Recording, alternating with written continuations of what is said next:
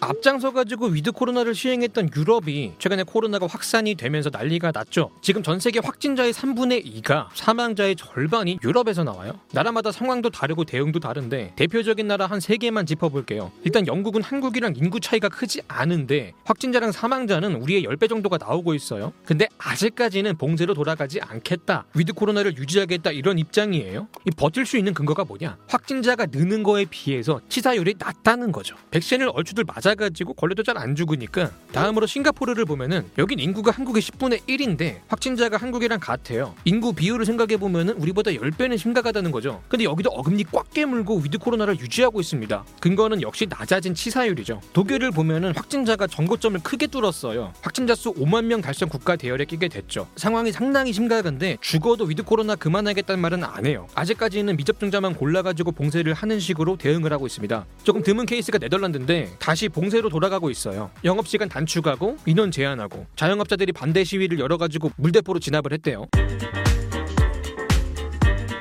지금 유럽이 이렇게 심각해진 게 위드 코로나가 문제였을까요? 우리도 다시 그 지옥 같은 봉쇄로 돌아가야 되는 건가? 뭐 이런 의구심이 조금 드는데 상황을 보면은 위드 코로나 그 자체보다는 진행 방식이 문제라는 생각이 들거든요. 너무 급하게 급진적으로다가 확 풀어버린 느낌이 있어요. 그 우리 위드 코로나랑은 결이 달랐습니다. 기본적으로 마스크를 안 썼어요. 경기장도 단체로 마스크 벗고 들어가고 뭐 지하철, 학교, 직장 할 거 없이 그냥 다 유럽의 많은 국가들이 그랬습니다. 뭐 백신 접종률이 낮은 상태로 위드 코로나에 들어간 나라도 있고요. 영국도 위드 코로나 시작했을 때 때가 접종률이 한 50%대였던 걸로 알고 있는데 물론 지금도 위드 코로나를 반대하는 의견은 있습니다. 대세가 아니다 뿐이지 논리도 있어요. 뭐 확진자가 많아지면 변이 속도가 빨라진다. 이러면 백신을 업그레이드하는 속도가 못 따라간다. 돌연변이 리스크를 관리하지 못하는 지점까지 가서 진짜로 엿되지 말라는 보장이 없다 뭐 이런 건데 그럼 왜 위드 코로나로 갈까요? 대체 왜 상황이 심각해진 유럽이 아직까지도 위드 코로나를 유지를 할까요? 일단 위드 코로나가 정확히 뭐를 하자는 건지 알면 좋은데 위드 코로나 전에 방역의 목표가 원래 뭐였죠? 바이러스를 박멸하는 하는 거였습니다. 코로나의 종식이었죠.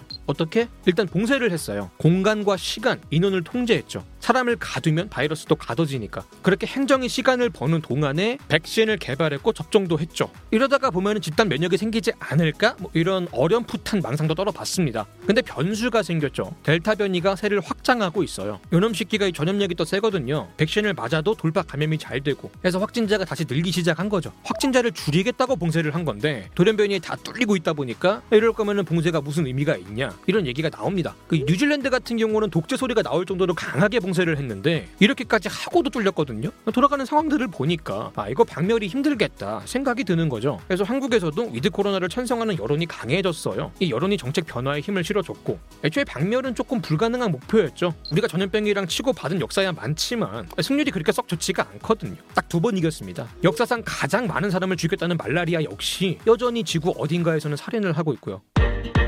어쨌든 봉쇄는 장기화가 됐고 그동안 경제적인 피해가 한계에 다다르게 됐어요. 실물 경제는 침체가 됐고 자산 시장 거품은 너무 커졌죠. 기업과 자영업자, 노동자를 붕괴시킨 대가로 부동산과 코인 시장만 재미를 봤고요. 경기를 부양하겠다고 풀린 돈은 부의 쏠림을 만들었고 국가와 기업, 가계를 막론하고 모두를 빚쟁이로 만들었습니다. 봉쇄가 주는 방역 효과는 점점 떨어져 가는데 경제적인 피해만 점점 커지고 있다는 거죠. 심리적으로도 한계예요. 코로나에 걸려서 몸이 아픈 사람 못지 않게 봉쇄 때문에 정신적으로 아픈 사람이 많아졌거든요. 바이러스만큼 스트레스가 국민 보건을 위협하고 있다고 보는 거죠. 해서 기존의 박멸이란 목표와 봉쇄라는 전략을 폐기하고 새로 나온 전략이 위드 코로나라고 할 수 있습니다. 보다시피 방역 상태가 괜찮아져서가 아니고 경제 상태가 너무 안 괜찮아져서 어쩔 수 없이 위드 코로나를 하게 된 거예요. 유럽에서 확진자가 한국의 갑절로 늘고 있어도 봉쇄로 돌아가지 못하는 이유가 있는 거죠. 이게 최선이 아니라 차악을 선택한 거라 그만큼 부작용과 리스크를 감내할 수밖에 없습니다. 뭐 확진자나 위중증 환자가 증가하는 것도 감안을 한다 는 거죠. 그래서 이 리스크가 너무 커지지 않게 관리하는 게 위드 코로나 전략의 핵심이라고 할 수 있는데 그럼 어떻게 관리하냐? 자, 어차피 확진자가 느는 건 피할 수 없어요. 확진자를 줄이는 게 제일 중요한 건 아니에요. 솔직히 젊은 애들이야 떼거지로 걸려도 가볍게들 앓고들 지나가니까 괜찮거든요. 오히려 젊은 사람들은 코로나보다는 봉쇄로 받는 피해가 더 커요. 취업이 안 되니까 경제적으로도 힘들고 사회 활동이 막히니까 심리적으로도 힘들거든요. 문제는 어르신들이나 지병이 있는 분들인데 이분들은 걸리면 위중이나 중증에 빠지는 경우가 많아요. 통계적으로도 나이가 많을수록 위중증 환자가 많습니다.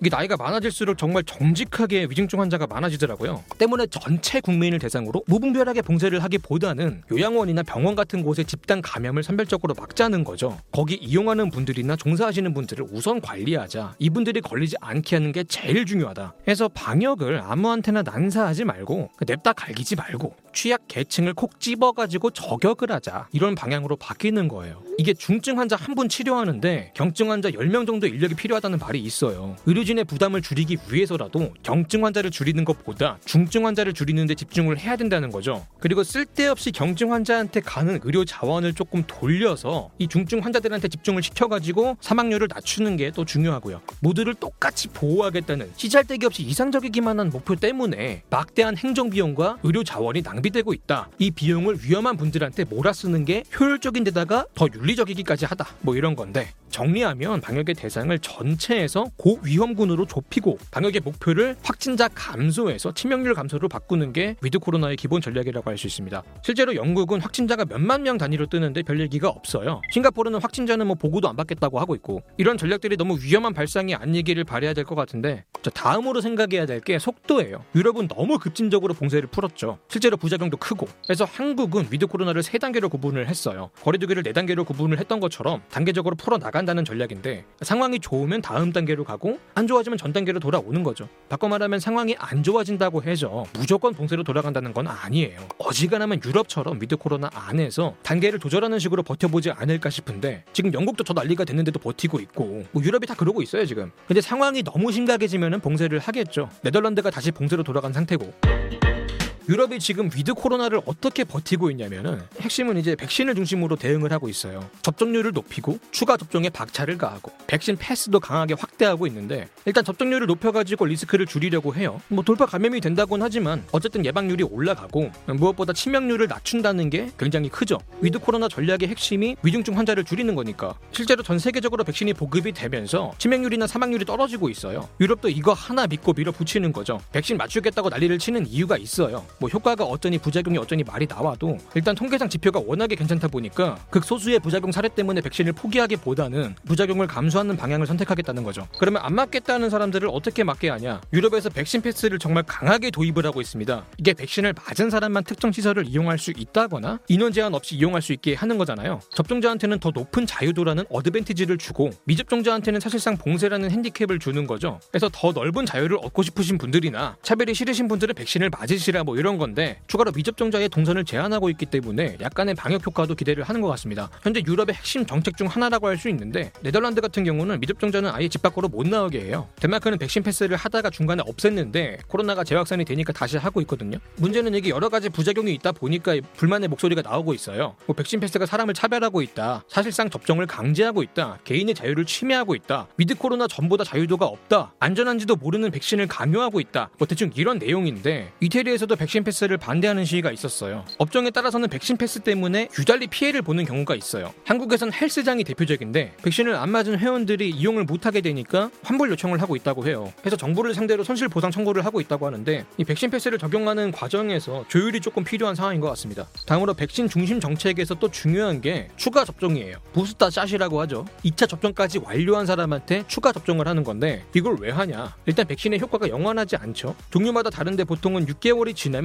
예방 효과가 크게 떨어져요. 그래서 주기적으로 추가 접종을 해가지고 떨어진 약발에 보수 공사를 해야 된다 이런 개념인데 이게 한 번이 아니라 여러 번을 추가 접종을 하는 방향으로 가게 될 거란 전망이 있어요. 특히 최근에 델타 변이가 퍼지면서 예방률이 크게 떨어졌거든요. 뭐 앞으로 다른 변이 바이러스도 계속 나올 거고. 그래서 추가 접종이 필요하다는 목소리가 점점 더 힘을 받게 되는 거죠. 어쨌든 이 모든 전략의 핵심은 위중증 환자를 줄이는 건데 만약에 이게 실패를 해서 위중증 환자가 증가한다. 그러면 이 부담이 의료 체계로 가거든요. 제일 큰 문제가 중환자는 삽시간에 느는데 의사는 그렇게 막 늘릴 수가 없다는 거예요. 직업 훈련이 워낙에 길다 보니까 아니, 대한민국에서 공부 제일 많이 해야 되는 직업이잖아요. 특히 중환자 전문 인력이 부족해서 이분들이 일당 100을 해야 되는 상황인데 이 일당 100이라도 조금 쉽게 할 수 있게 하자 해서 말이 나오는 게 이제 모니터링 시스템이에요. 중환자 전문의가 모든 중환자를 직접 진료하는 대신에 실무는 각 지역 병원에서 일반의가 보게 하고 전문의가 중앙에서 관리 감독만 하게 하자는 거죠. 그리고 일당 100에서 일당 50 정도로 줄이는 게 중요한데 가벼운 증상의 환자들은 굳이 큰 병원까지 오지 말고 그 일반 병원에서도 진료를 볼 수 있게 만들어 두고 나아가서는 집에서 진료를 받는 것까지도 고려를 하자는 얘기가 나오고 있어요. 약이야 뭐 배달해 주면 되는 거니까 그렇게 심하게 아픈 게 아니면 진짜 아픈 사람을 위해서라도 의료 자원을 낭비하지 말자 뭐 이런 건데 자, 전체적으로 전략은 이러한데 한국은 잘하고 있냐? 언론에서는 계속 이제 확진자 증가를 얘기하고 있거든요. 근데 확진자가 진짜 뭐 엄청 미친 듯이 올라가는 게 아니면은 확진자가 중요한 게 아니라고 했죠. 물론 정부가 예측한 것보다 확진자가 빠르게 증가하고 있어가지고 정말 조심스럽게 경과를 지켜봐야 될 것 같습니다. 근데 어쨌든 더 중요한 건 이제 치명률인데 백신 덕분에 치명률이 낮아지고 있었고 그래서 이 정도면 끄떡없다 뭐 이런 느낌이었는데 문제는 최근에 치명률이 조금 올랐어요. 많이는 아니지만 어쨌든 확진자도 늘고 있다 보니까 위중증 환자 숫자도 늘 수밖에 없는데 그러면 중환자실 병상이 점점 부족해지겠죠. 보통 전체 병상이 75% 이상이 차면 의료 체계에 부담이 된다고 봐요. 해서 이게 위드 코로나를 일시 정지하는 기준 중에 하나가 되거든요. 지금 전체 가동률은 75%가 안 되는데 문제는 수도권이 75%가 넘었어요. 수도권의 인구의 절반이 사는데 의료진도 번아웃이 오고 있고 만약에 의료 체계가 붕괴가 된다고 하면은 계속해서 증가하는 환자를 받기도 힘들고 코로나가 아니라 다른 걸로 아픈 사람들까지 피해를 본다는 거죠. 이런 의료 체계의 붕괴 위기가 빨리 해결이 돼야 되는 부분이라고 할 수 있고 사실 이게 되게 힘들게 되찾은 자유잖아요.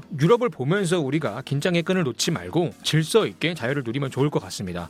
자 오늘 영상 여기까지고요. 지금까지 지식한 입의 한 입만이었습니다.